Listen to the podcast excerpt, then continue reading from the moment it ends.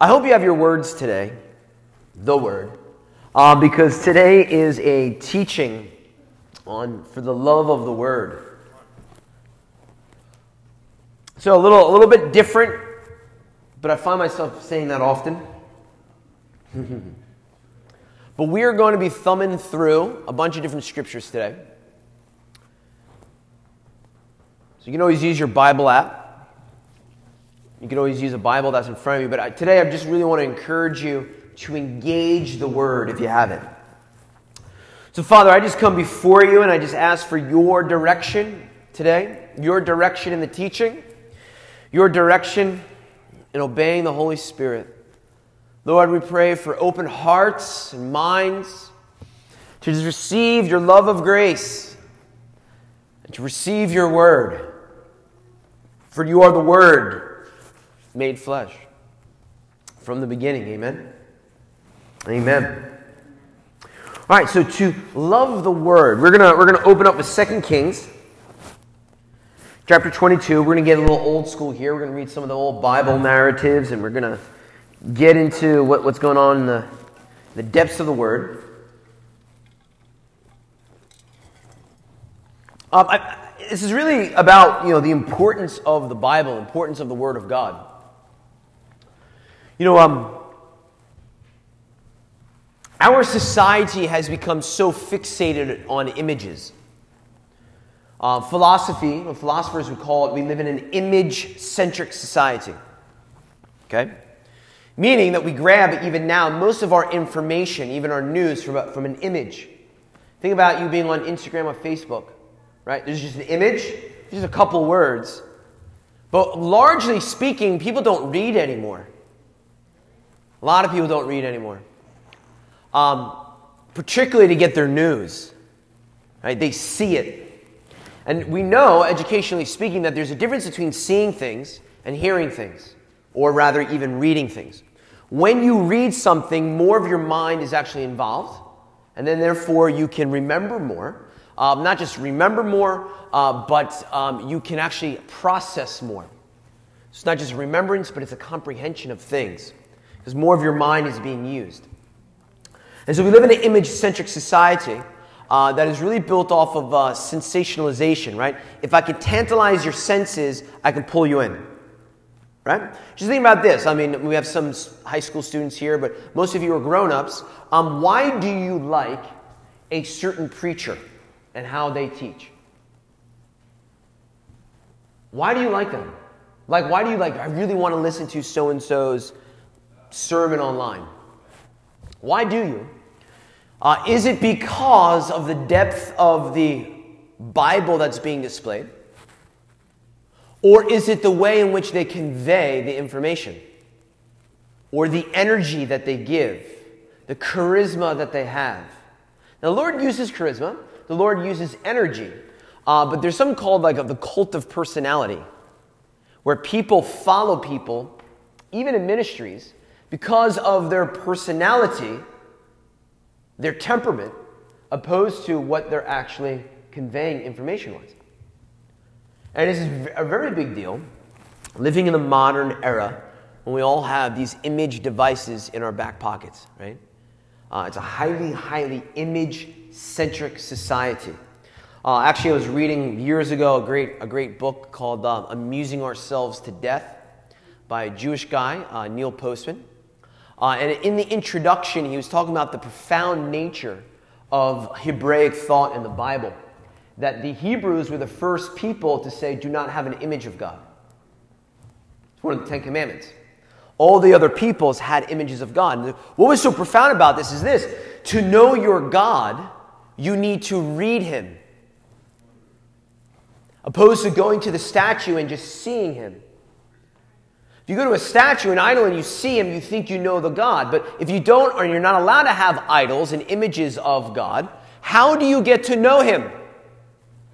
By reading his word, by engaging him at a much deeper level. This is the power of do not have any engraven images of the Lord thy God. Because it forces you not just to see him, it forces you to study him To see someone is to lust them or to lust after them. To study them is to be in that relationship. Right? You think about it like in the natural, like lusting after the flesh, lusting after things, opposed to a deep relationship of marriage. Right? Marriage is, is a depth of understanding. You're studying one another, you're reading one another's temperament and ideas. It's the complete opposite of just being tantalized in the flesh. So there's a power of, of knowing God by studying His Word. There's a depth to it by not just seeing an image of Him, but seeing the image of His likeness in His Word that forces you to study the depths of His character and who He is. Amen? But I gotta like really preach this because we live in such a society where I'm gonna give you a cool picture of mountains. I'm gonna drop down the hues a little bit so it's a little soft. I'm gonna put like one scripture verse on it, and then you're just going to scroll through it on your social media page. That's the society we live in. You're like, oh, I got the word today. There's a picture of this pastor with a microphone with like a quote. Ah, I got the word today. Come on, man. You know what I'm saying? Those of you who are on Instagram and Facebook, you know what I'm saying, right? Jess, Samuel, you know what I'm saying, right? All right, All right that's one heck of an intro. Didn't think I was doing that. Second Kings chapter 22. During the reign of King Josiah. Second Kings chapter 22, we're going to skip around a couple verses. Verse 1 Josiah was eight years old when he became king, and he reigned 31 years in Jerusalem. His mother's name was Jedidah, the daughter of Adaiah of Bozkath. And he did what was right in the sight of the Lord and walked in all the ways of his father David. He did not turn aside to the right hand or to the left. This is like one of the one of what two kings or three kings or whatever, if tops, maybe two, one of two really, um, that has that that did well pleasing in the eyes of the Lord. You don't get many kings like that. You can ask. Uh, you can ask Jamie later of all the, uh, how many kings there were. He's, he's good like that. Verse 8. Then Hilkiah, the high priest, is the high priest that is in that position underneath King Josiah's reign. Then Hilkiah, the high priest, said to Shaphan the scribe, I have found the book of the law in the house of the Lord. And Hilkiah gave the book to Shaphan, and he read it. This is the high priest, Hilkiah, which many people believe is actually the father of Jeremiah, says that I have found the book of the law. I have found the word of God in the temple. Verse 10 Then Shaphan the scribe showed the king, King Josiah, saying, Hilkiah the priest has given me a book. And Shaphan read it before the king. Now it happened when the king heard the word of the book of the law that he tore his clothes. This is King Josiah. At the age of eight, he's growing up. The priests are like, hey, by the way, king, I found the book in the back of the temple. The book, the law, the laws of God. Can you believe it? The wickedness of Israel got so bad that they actually lost the copy of the Bible and the scrolls. They're just like, whatever. It's like in the back of the temple somewhere in the broom closet. And one priest is like, I have stumbled upon it. And he gives it to the king. And the king's like, read it to me. Can you imagine a leader that's like, I want to sit here and I want you, priest, just to read the word in one sitting to me? How long is that going to take? Read it to me. And when he's done reading it, or being, it's being read to him, he rips his clothes off of his body in mourning. Why? He hears all the things that we're supposed to be doing with the Lord and all of his righteous laws and all of his goodness and all of his love towards us and all this kind of stuff that has gone missing, and he tears them in a place of mourning. You get what I'm saying? Then we skip to 2 Kings chapter 23. This is, this is powerful. Now, King Josiah sent them, his, his, his kind of leadership team, priests and all, them to gather all the elders of Judah and Jerusalem to him.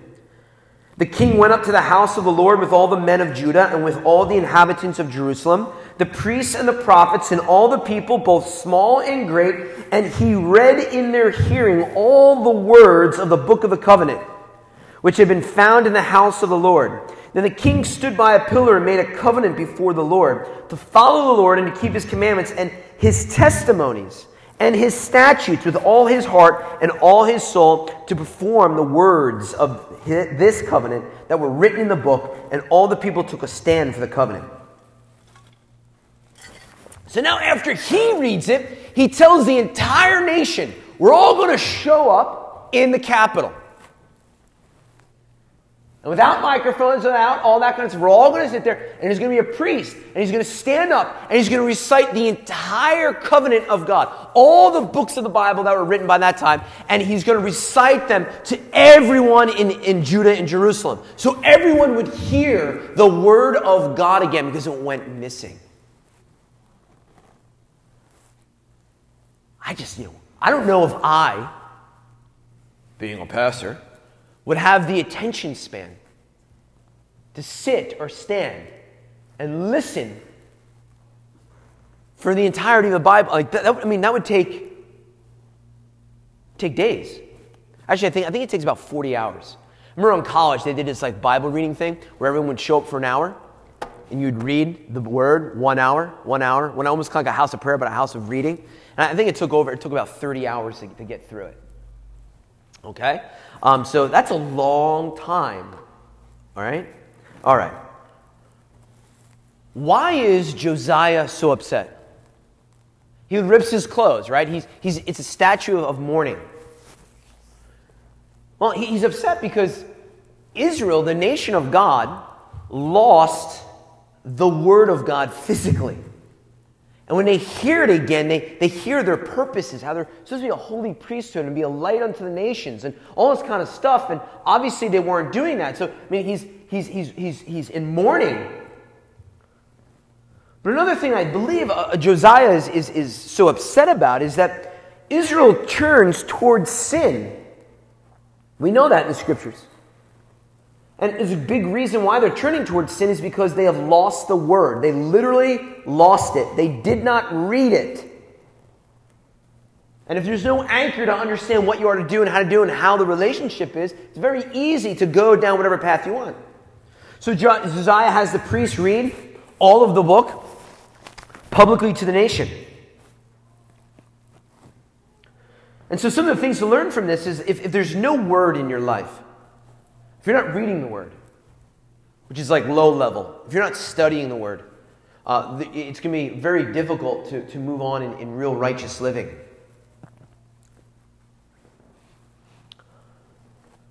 Uh, another reason for the importance that Josiah is compelled with, which I feel compelled to, to come to you, is this especially since we're getting ready to go back to school. Education is simply the soul of a society as it passes from one generation to another if you're not reading the scriptures to yourself, if you're not reading the scriptures to your children, you're not passing on all of that information, and all of that beauty, and all of that anointing to the next generation. And it takes one generation to lose the book. It takes one generation to lose the book. Because if you're a kid that's brought up in a household that hasn't read it, but your grandparents did, and haven't been living righteous living in accordance to the word, you now by the third generation, you're like, I don't even know it is something. So it's very, very powerful. So what I'm compelling, what I'm compelled about is this. Like King Josiah and Hilkiah the priest, we need to find the word again. You and I have to go back into that broom closet in our temple and get the word out again. Wipe the dust off. Have a public reading of it. Well, why do we do that? Because it's the word. For the word of God is living and powerful and sharper than any two edged sword, piercing even to the division of soul and spirit, and of joints and marrow, and is discerner of the thoughts and intents of the heart. I mean, this is the word, man. It cuts through everything.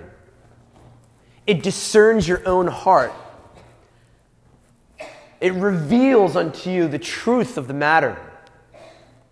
And so let's just uh, take a look at some of uh, the Bible stats here. There are at present 7,909 languages in the world.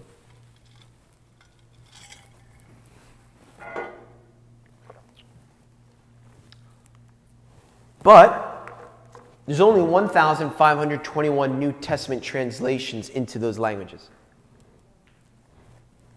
There's only 670 languages that have the complete Bible in their language. What does that mean? Math.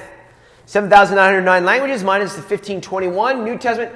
There are 6,388 language groups of people who cannot read or hear, I would imagine, the very words of the Messiah.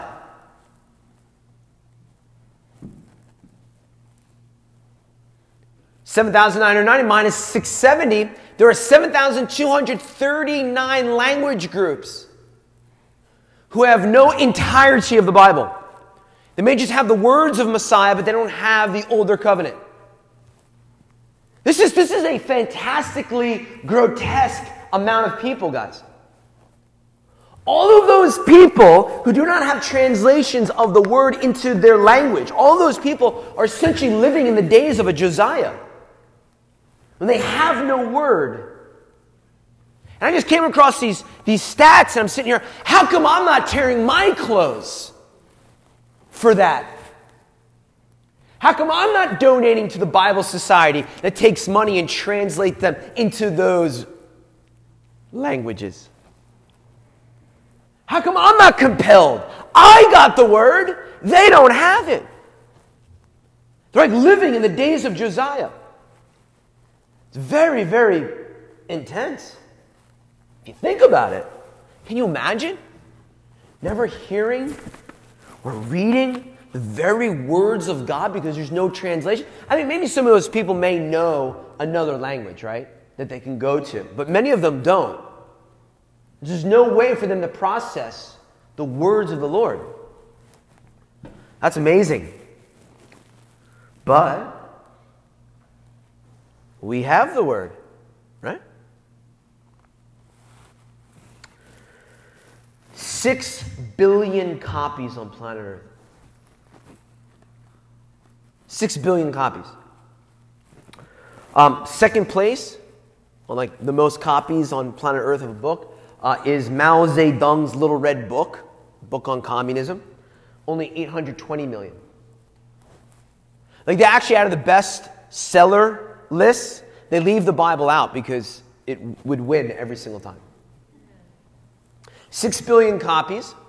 Uh, there are 168,000 Bibles sold or exchanged every single day just in the United States. Uh, that's 20 million copies being bought or exchanged in one year. There are 100 million downloads of just one Bible app called YouVersion, I think it's called. 100 million downloads. 100 million people have one Bible app. There's probably like dozens of Bible apps. Only one, this one Bible app, they have it on their phones. Um, and actually, the, the, the, the website that hosts this can actually tell you there are 66,000 people using their Bible app every second. That's a, that's a, that's a far cry from being lost in the, in the back of the temple, amen? That's a good thing. That's a good thing, right? Yeah. But reading and studying are two different things. We, uh, not me, but the poll, the pollsters have looked at and asked people questions on the phone and all that kind of stuff. This is a typical American. This isn't even a Christian. This is a typical American cold call. I ask them about uh, reading the Bible, and 58% of Americans say they wish and they want to read the Bible more. Like, that was, felt like that's like really awesome, right? I think that's pretty cool. I thought like, oh, maybe like 30%. Or maybe like 58% of people in the church. No, it's 58% of people in America. Now, what's really fascinating is this there are 538,451 Google searches each month on this phrase how to study the Bible. So, what we see here is that there's people in our country that are thirsty I don't want to, I don't want to just read the Bible. How do I study the Bible? this, this is an exciting message, isn't it? How do you study the Bible, man? Like, you can just read it or just, you know, read your one little verse a day, but that's not what the Lord is asking. If he wanted us just to stare at an image, he would say, make engraven images. But he says not to make engraven images. Know me through my word. You can't know him fully until you get into his word. You want to know Jesus? You want to know his likeness? He has the very oracles of his Father and himself written and preserved into even your language. But do you pick it up? Do you pick it up? Or you just scroll through your Instagram like, oh, there's a cool quote by so and so, Pastor. Oh, there's one scripture verse. No. Come on, man. The Muslims used to call the Jewish people and the Christians Am Sefer, people of the book. They used to call us that. Now they probably call us like the people of YouTube channel to listen to whatever worship song. And I believe, I'm not downplaying worship. We used to be called people of the book. We were identified by the book and the very word of God. We used to be. Whew. It's like, come on, we got to get into the word again. You know what I'm saying? So, what is this word, right? So, we call it Bible. Well, wasn't necessarily the original name. Bible comes from uh, the Greek word biblos, which just simply means book. So we throw a holy in front, a holy Bible, a holy book, a book that is set apart. I like it, but it's not just a book. It is the very Word of God. It's the Word. The word that God has spoken to his creation. It's just unbelievable, divine covenant of love that he wants to get out to you. It's not just a book, it's the words of God. It's I mean, the very utterance of the divine. It's amazing. But it's less amazing when we live in a highly image centric society. Give me the picture, give me the video, let me spend my 30 seconds and just feel a little good, I'll move on to something else. That's not the people of the book. You can't know God in 30 seconds. You got to know Him by breathing into the depth of His Word, to gaze upon His beauty in His Word, and in prayer and in worship. But the Word, man, So I'm going to do what, uh, what, I, what, what I was kind of poking fun at a picture with a cool quote. Because this is where most of us get our word from now. The Bible is Jesus in print. Don't tell me you love Jesus, but you don't love his word. This right here is Jesus in print. Like, this is him. Oh, Jesus, if you could just be here, if I could just see you, if I could just know you. He's right here. You could just come to him right here. Jesus, I waited for you for my whole life. And I feel like he's going to say in the pearly white gate, I was there the whole time in my word. But I was waiting for you and looking for you. And he'd be like, I was sitting on the bookshelf. John 1, in the beginning was the Word, and the Word was with God, and the Word was God. He was in the beginning with God. All things were made through Him, and without Him nothing was made that was made. In Him was life, and the life was the light of men, and light shines in the darkness, and the darkness did not comprehend it. He was there from the beginning. Come on, man. The first act, the first act of the Bible is the Lord speaks and says, Let there be light, and there was light. all of creation happened through the speaking of a word. There's tremendous power in words. In fact, it's so powerful that God is saying that Jesus is, in fact, that word. And that word was always from even the beginning of time. And it's that word that created all things and brought all things into being. And it's right here. So, let's get into the importance of the word. Come on, guys, get fired up here. I want to get you to be little studiers of the word. I know it's a little different, but I was like, man, I don't think I've ever heard a sermon on the importance of the word and then how do we actually study it is where we're going.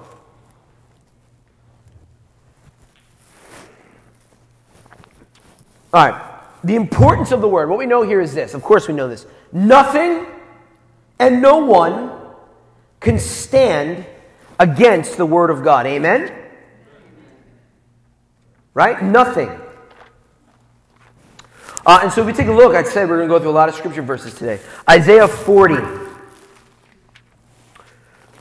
You know this.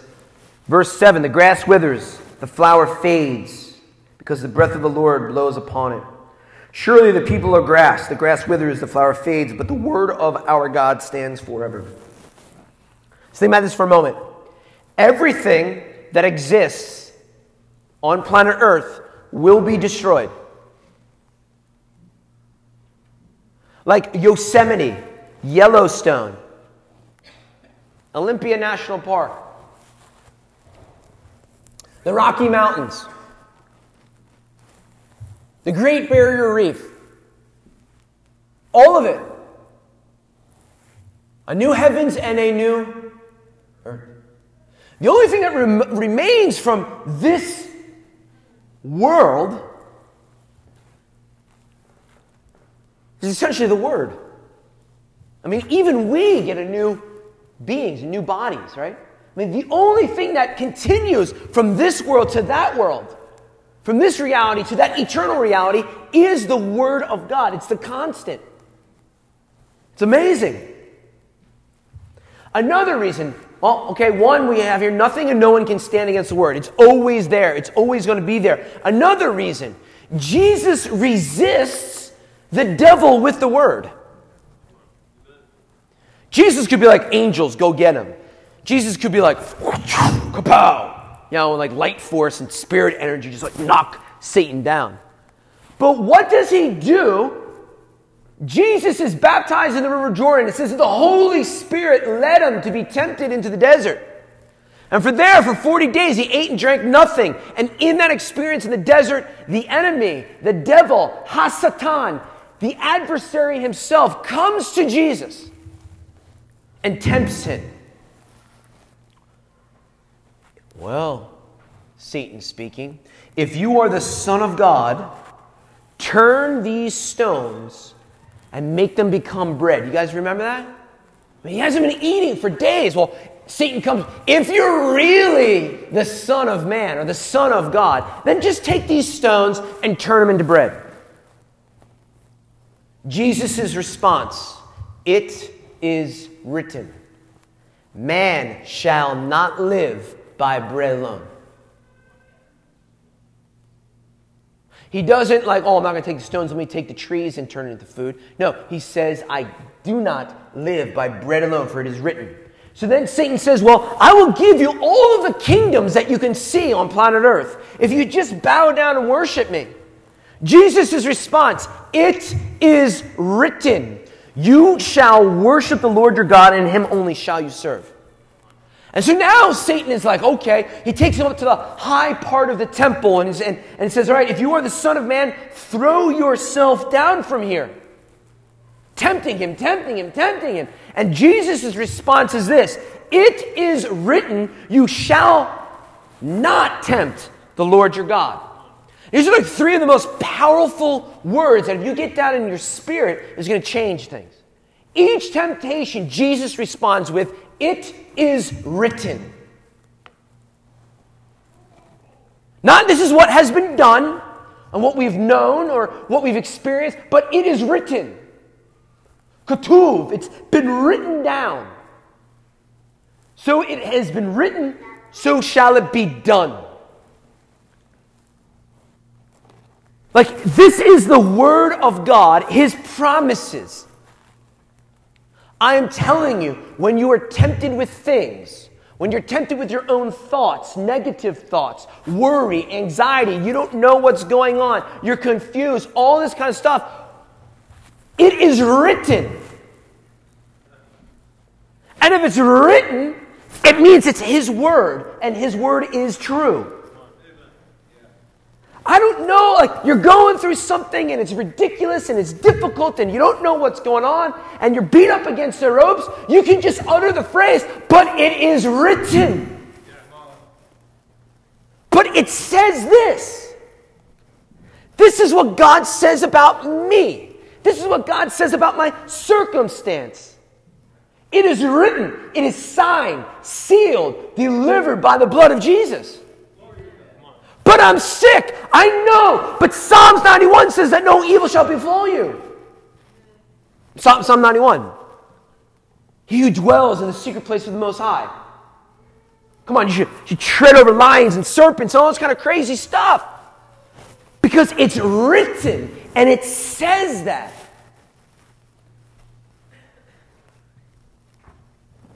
And it just pumps me up. But I'm not seeing this yet in my life. I know, but it's written. And so it shall be done. But, but, but I haven't seen access to these things yet. How are you going to have access to things if you don't know they are things? This is very, very important. How do you know? How, how dare we even dare say, like, think that we should have eternal access to things if we don't even know that they are things? What do I mean by this? When you read the word and you see that there's a promise on your life, and you read it, now your brain, your spirit man is like, I am entitled to that. If you didn't read it, you wouldn't know. If you didn't know, your spirit man didn't know. Oh, I didn't know that it's possible to live a life without sin. As we read, read during worship, during Amazing Grace, Romans 6, you're dead to sin, crucified in Christ, resurrected in life. I never knew that. Now you know it because you read it. Oh, I never knew I was, I was a son of God, and that means that you know, I'm, I'm favored by Him and I'm loved by Him. When you read it, it becomes something.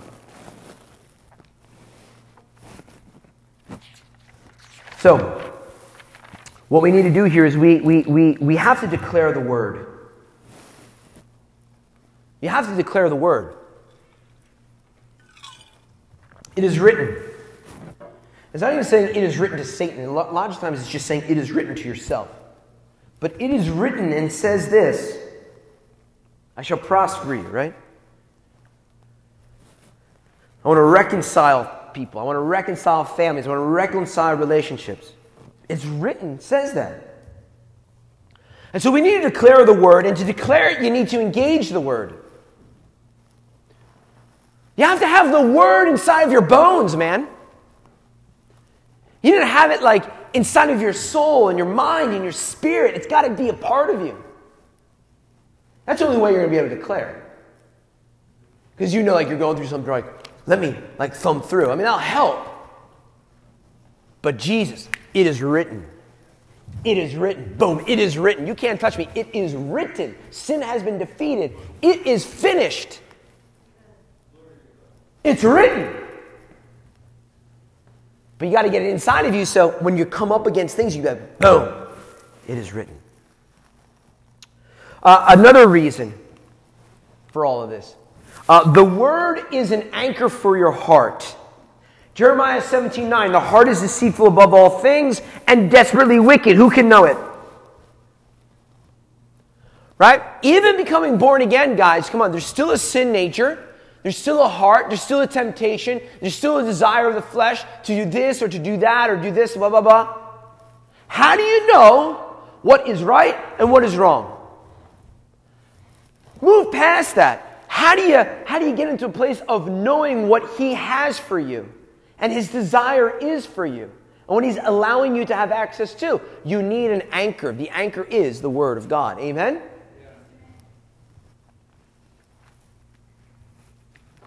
Another reason, no matter what you're going through, man, the word cuts through the spirit of the world.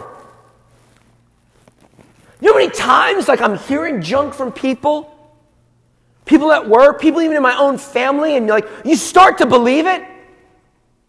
Like, when everyone around you believes something to be true, you now feel like the weirdo, and you're like, I must be the crazy one.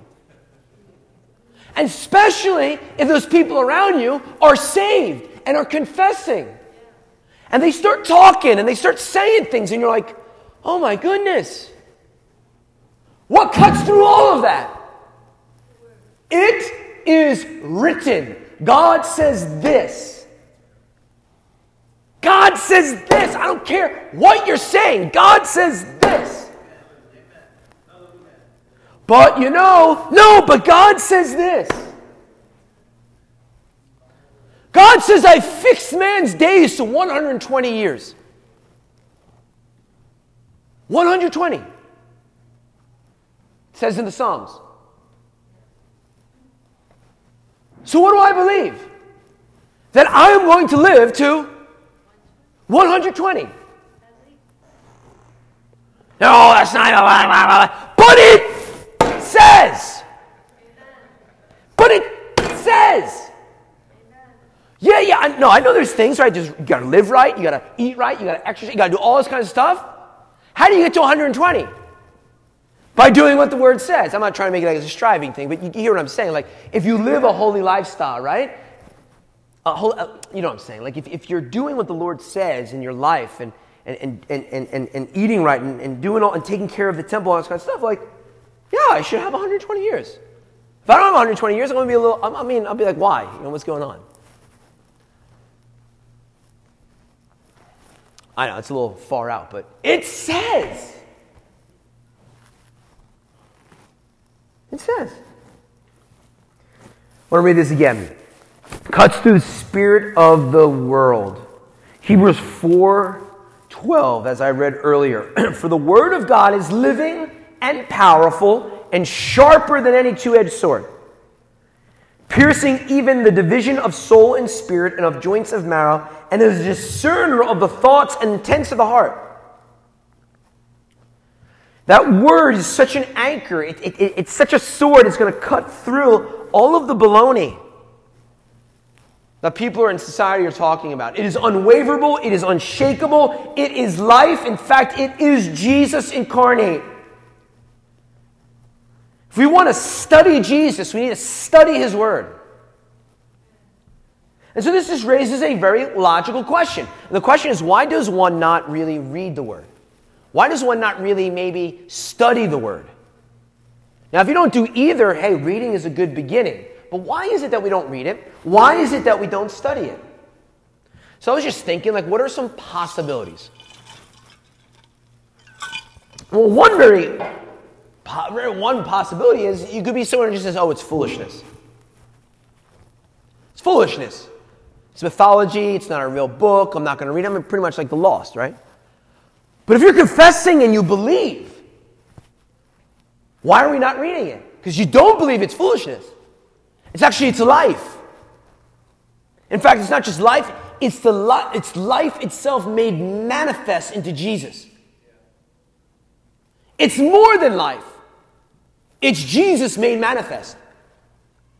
So if you think it's foolishness, I almost give you like a get out of jail free. Like, okay, makes sense. You think it's foolishness, you don't think it's real, and so you do your little thing. But if you don't believe it's foolishness, speaking to the church, how come we're not studying the word? All right, well, you know, another possibility is if you're not one of the people that think it's foolishness, maybe, we, maybe we're just lazy. I'm lazy. I want to sleep in a little longer. I want to watch my TV show. Okay, just gonna be real with you. Let's just call it what it is. People don't like that anymore, right? Cuts through the flesh. If you were double minded, being tossed to and fro, James 1, you're probably lazy.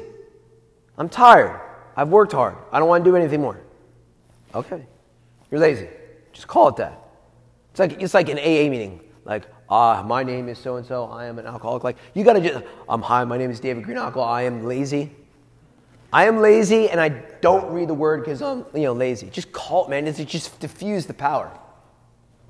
I have better things to do. Oh. Better than the word of Messiah? Well, I don't mean it like that. Okay, what are we meaning? You'd rather be doing other things because the word is going to take up some time. Man, and your priorities are off. Your priorities are off. I'm not condemning you. But let's just be free and like say things what they are. You're lazy. And your priorities are off. I could sugarcoat it. You work really hard. You have so much to do. You have so many responsibilities. No. When you're driving to work, you have this phone and you can just like go to YouTube and type in Bible and it'll read it to you. And there it is. Like it's almost like there's no excuse anymore, right? Like it's there's so many ways. Another reason I don't need it. I know enough. I went to Bible school. I've been a believer my whole life. I've read it so many times. I've done all this. I don't need it. Uh, another one that I think is like pretty, can be pretty serious. Uh, and that is for people who say, like, I don't read well. I get it. Don't read well, have a hard time comprehending, um, you get distracted in your mind. Excuse me. I totally get it. It's a real thing. But there are audio versions. Like right on, your, you can have your phone just, you know, speak it to you. I remember it was like a week where I was just listening to, uh, was that a John Paul Jackson? Is that the big prophet guy? He has this YouTube clip on the, the names of God. 40 minutes long of this guy who's just there with like this music in the background, just reciting the words, the names of God. I am Jehovah. I am Jehovah Jireh. I am the lion of the tribe of Judah. I am grace. I am love. And you're sitting there for 40 minutes. I'm like driving my car, like, take me now, Lord. Like, it's like, just type in like Johnson and names of God. You're just be like, Jackson, sorry, Jackson, names of God. And you're like, yeah. I mean, I don't know the big names, man. You know, like, I'm like, kind of point. Like, you know, yeah, I'm telling you, there's like there's, there's so many opportunities out there. Where was I? Yeah, so you can get an audio version, right? Um, I remember it was a loved one recently, like it was saying um, that they, they were they're, a loved one of mine. They, they were having a hard time uh, reading as they were getting older, and they, they couldn't read the Bible anymore, and it was just such a heartbreak. And even a large font Bible. So you know, went to Walmart, eleven bucks. It's like an actual like carrier cassette thing where you could just hit what Bible chapter? $11. You just hit it and they just recite it to you. You know, if you don't even need a phone, it's just like this like old school eight track kind of thing that you carry with you. It's got a speaker, you just hit play and it goes. Uh, fine. You that's all of that. And um,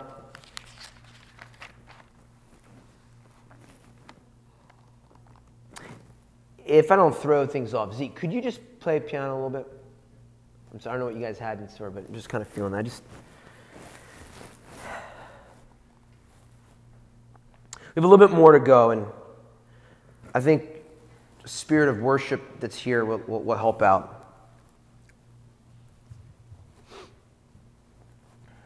I think with all of that, there's, there's still a real reason. There's, there's another, I think, more substantial reason why people uh, may not want to read the Bible and study the Bible in the church at large.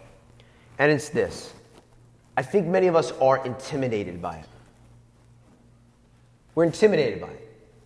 It's a big book, it's a lot of things that are being said. Where do you start? Where do you begin? What do you do? It's so much. It is, it is so much. But we have to then ask another question why are you intimidated by it? There's a couple things here. One, it might be that you're afraid of what it's going to reveal, it will reveal truth. And many of us don't want to be true in, in truth. Ignorance is bliss until you get the truth. And so that's just a, a very real thing. Like you read the word and, and it's, it's sharp. It's going to cut through all the junk of the day. It's going to cut through all the political correctness of the day. And it's going to say, this is who you are. And this is what you have to do. And that's tough. It can be tough. So, eh. Or possibly you don't know how to, to read it or how to study it. You don't know how to do it. We need to study the Word. To study the Word is not just to see Jesus. To study the Word is to see into Jesus' eyes, and his gaze will reveal the beat of his heart. You want to know Jesus more? You got to read His Word because His Word is His heartbeat. It's a deeper place. It's, it's, it's not just seeing Jesus, it's like seeing Jesus' face, seeing His personality, seeing His temperament, seeing His nuance, seeing Him for who He really is.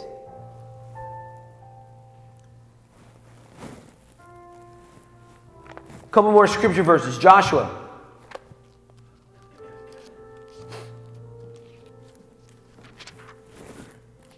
Joshua chapter 1, verse 8. The book of the law shall not depart from your mouth, but you shall meditate in it day and night, that you may observe to do accordance to all that is written.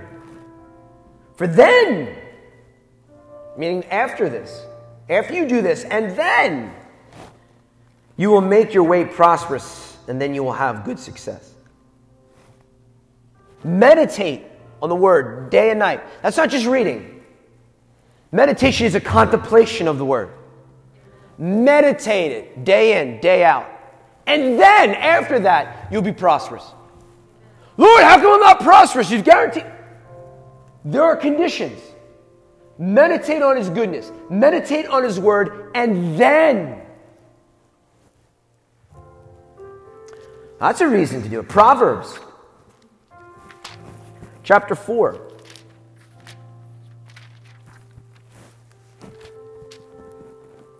So good. Hear, my children, the instruction of a father, and give attention to no understanding. For I give you good doctrine. Do not forsake my law.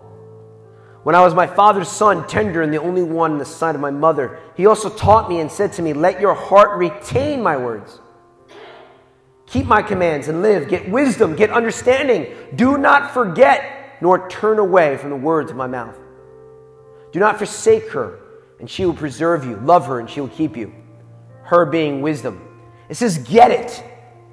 Get wisdom. Get understanding. You got to do something. What do you do? You read the word.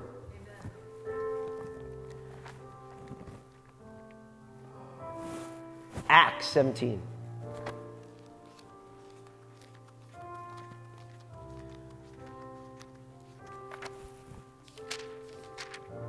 On, I have to make this a little long because this might be the only time some of us get into the Word this week. Hopefully not. But let's be real. Got to make it a little long today because we may not get into the Word this week. Acts 17, verse 11. There were those, or there were more fair minded than those in Thessalonica. Let's start in 10. Then the brethren immediately sent Paul and Silas away by night to Berea, which they arrived. They went into the synagogue of the Jews. These were more fair minded than those in Thessalonica, in that they received the word with all readiness and searched the scriptures daily to find out whether these things were so. Therefore, many of them believed, and also not a few of the Greeks, prominent women as well as men. So, this is, this is a group of people, the Jews of Berea. They hear the words from Paul. It says that they studied and showed themselves approved. They, they studied the scriptures to make sure that what Paul was saying was true. How many of you listen to a preacher and then go and study it to make sure it's true? So, last time you listened to one of my sermons and you wrote things down, you're like, I don't know if this is true or not. I want to make sure this is right.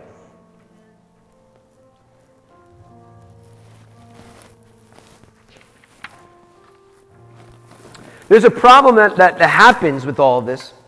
And the problem is this by only reading one singular verse, one can essentially make the scriptures to, to say whatever they want. You can take the scriptures and you can bend it towards your own evil desires. We, uh, we talked earlier today, uh, Jamie did about slavery. In the book of Genesis, it says that Ham did something very grotesque towards his father Noah. Because of it, God curses him. Ham, it says, has darker skin. And part of the curse is you, Ham, with darker skin, will be a servant to your brothers Japheth and Shem. It's the curse of Canaan. It is written Ham, darker skin, shall serve his brothers. For 400 years, Christians legitimize slavery off of that verse. Well, what about other scripture verses? Like every seven years you're to free, said slaves. Or more powerful in the New Testament, the slave is my brother, my brother I shall love, I shall lay down my life for him. What about those scripture verses, Charleston? So you can take one verse and you can, you can manipulate it. That's why we need to study the word. Uh, a, a, a, little bit more uh, interesting one from modern times 1 timothy chapter 2 verse 12 A woman is not to teach a man or have authority over them. 1 Timothy chapter 2 verse 12. A woman is not to teach a man and not to have authority over them. And then I think it goes on to say, now women, you shall be quiet. You shall be silent in the church. a lot of ministries are going to say women women shouldn't be able to teach. They shouldn't have authority. Let's work backwards here. All right, so they they um, they can't have authority. All right, is your boss a female? That's authority position over you. I guess you're actually in a job that is unbiblical, and you really should leave then. You don't have to go so far. It's it's, it's foolishness because you got to read the entirety of the Bible, which people don't do. At best, they read a psalm, maybe a proverb, or to a huge disgrace, they just read the New Testament. Got to read the whole word. Romans 16. I commend to you Phoebe, our sister, who is a servant and deacon of the church. Phoebe, a female, is a deacon in a church. Deacons have authority. The deacons in this church would be like our elders, essentially. They're people that have authority and are able to teach as well. Phoebe, female name. Philippians 4, Paul commends Euodia and Syntyche for, for, them going forth in the gospel and proclaiming the gospel. If you're proclaiming the gospel, are you teaching? Course you are. And probably the most powerful one when dealing with females in leadership would be Romans 16 7.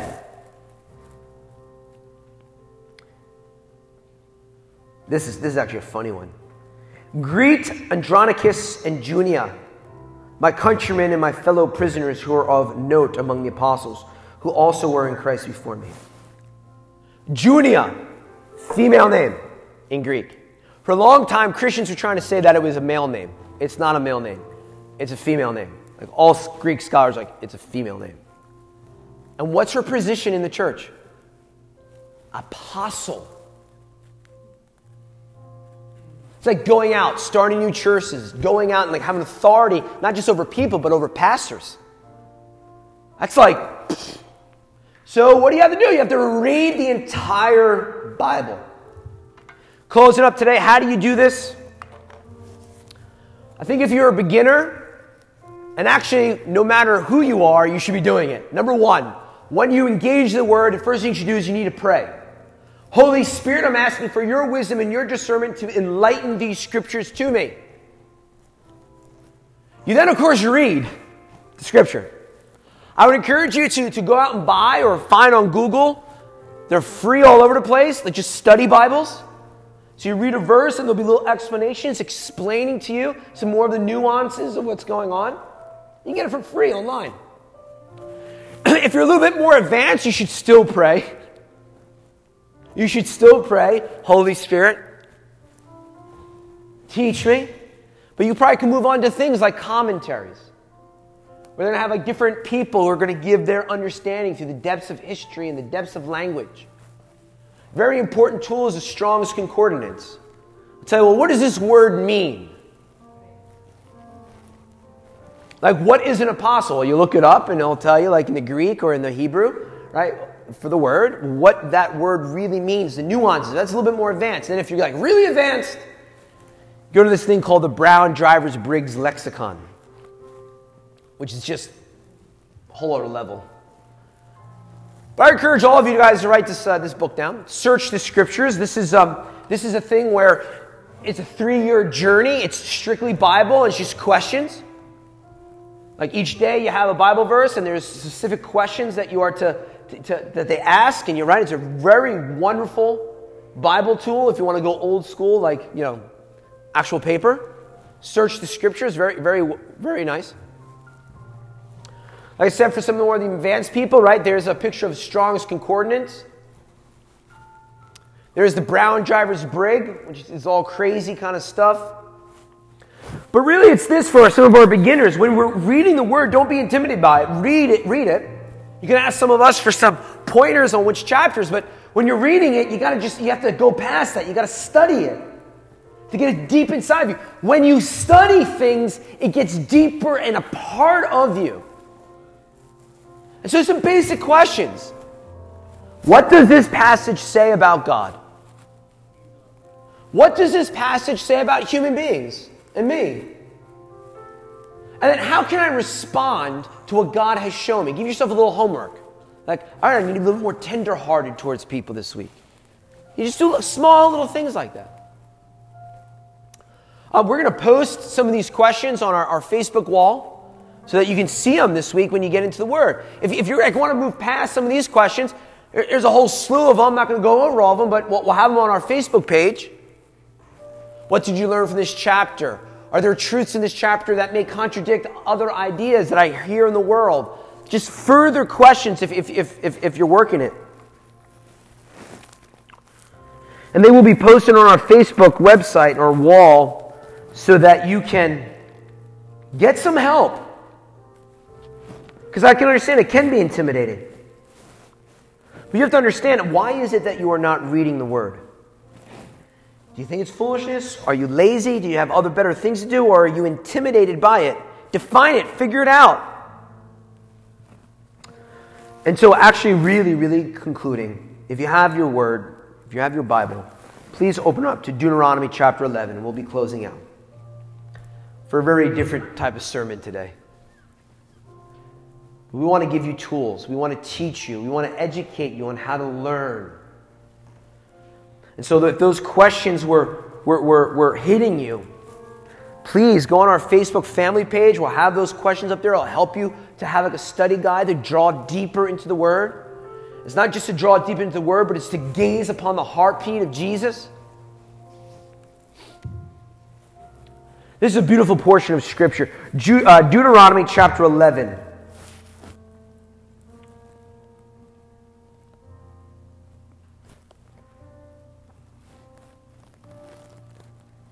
Verse 18 Therefore you shall lay up these words of mine in your heart and in your soul, and bind them as a sign on your hand, and they shall be as frontlets between your eyes. You shall teach them to your children, speaking of them when you sit in your house, when you walk by the way, when you lie down, and when you rise up. You guys ever like just go for a walk and just talk the word? Meditate on the word. Teach them to your children. But when you get up, recite them. When you are walking outside and driving your car, meditate on them. Talk with your brothers and sisters about them continually. And you shall write them on the doorposts of your house and on your gates. Even to this day, I don't know if you've ever been to a Jewish person's home, they have something called the mezuzah. It's right on the post of the door. And it's a little cartridge, if you will. And the little cartridge is right on the post, and inside is, are the scriptures. And some really devout Jewish people will kiss it on the way in and kiss it on the way out as a reminder of the Word of God. It's taken from this portion of Scripture. And you shall write them on the doorposts of your house and on your gates, that your days and the days of your children may be multiplied in the land which the Lord swore to your fathers to give them, like the days of heaven above the earth. For if you carefully keep all these commandments which I command you to do, to love the Lord your God, to walk in all his ways, and to hold fast to him, then the Lord will drive out all these nations before you. And you will dispossess greater and mightier nations than yourselves. Every place on which the sole of your foot treads shall be yours. Man, we want authority in the church again. We want kingdom principles and the spreading of the kingdom on earth again. But there's a condition to it. Meditate and study my word. And then these things will come to you. Amen? Why don't we stand?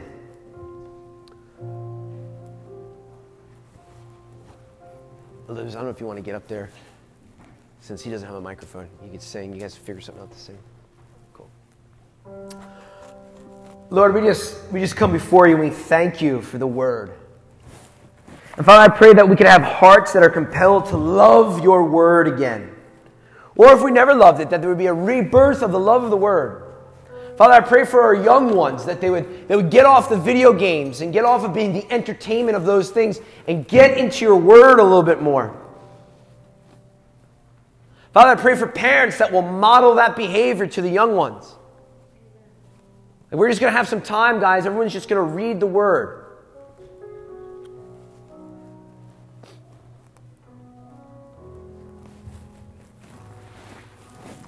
Father, I pray against that spirit of intimidation. People would access this book not as some scholar academic thing, but Lord, as a love letter from you to them. Mm. Yes, Lord. Oh. We pray for the love, love of the Word, love of the Word made flesh, Jesus.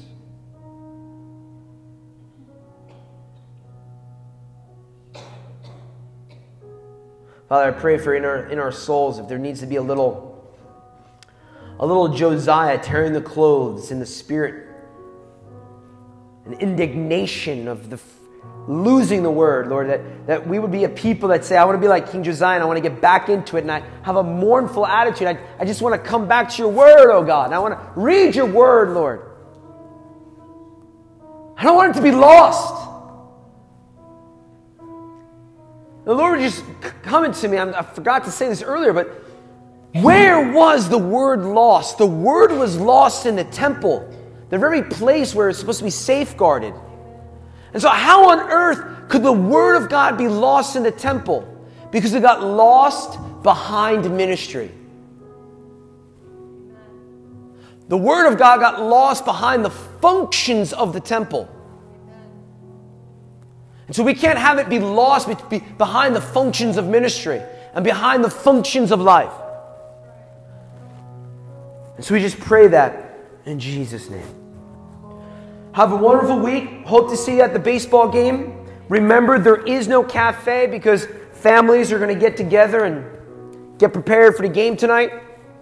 Feel free to soak in the presence of God here in the sanctuary. Have a wonderful week.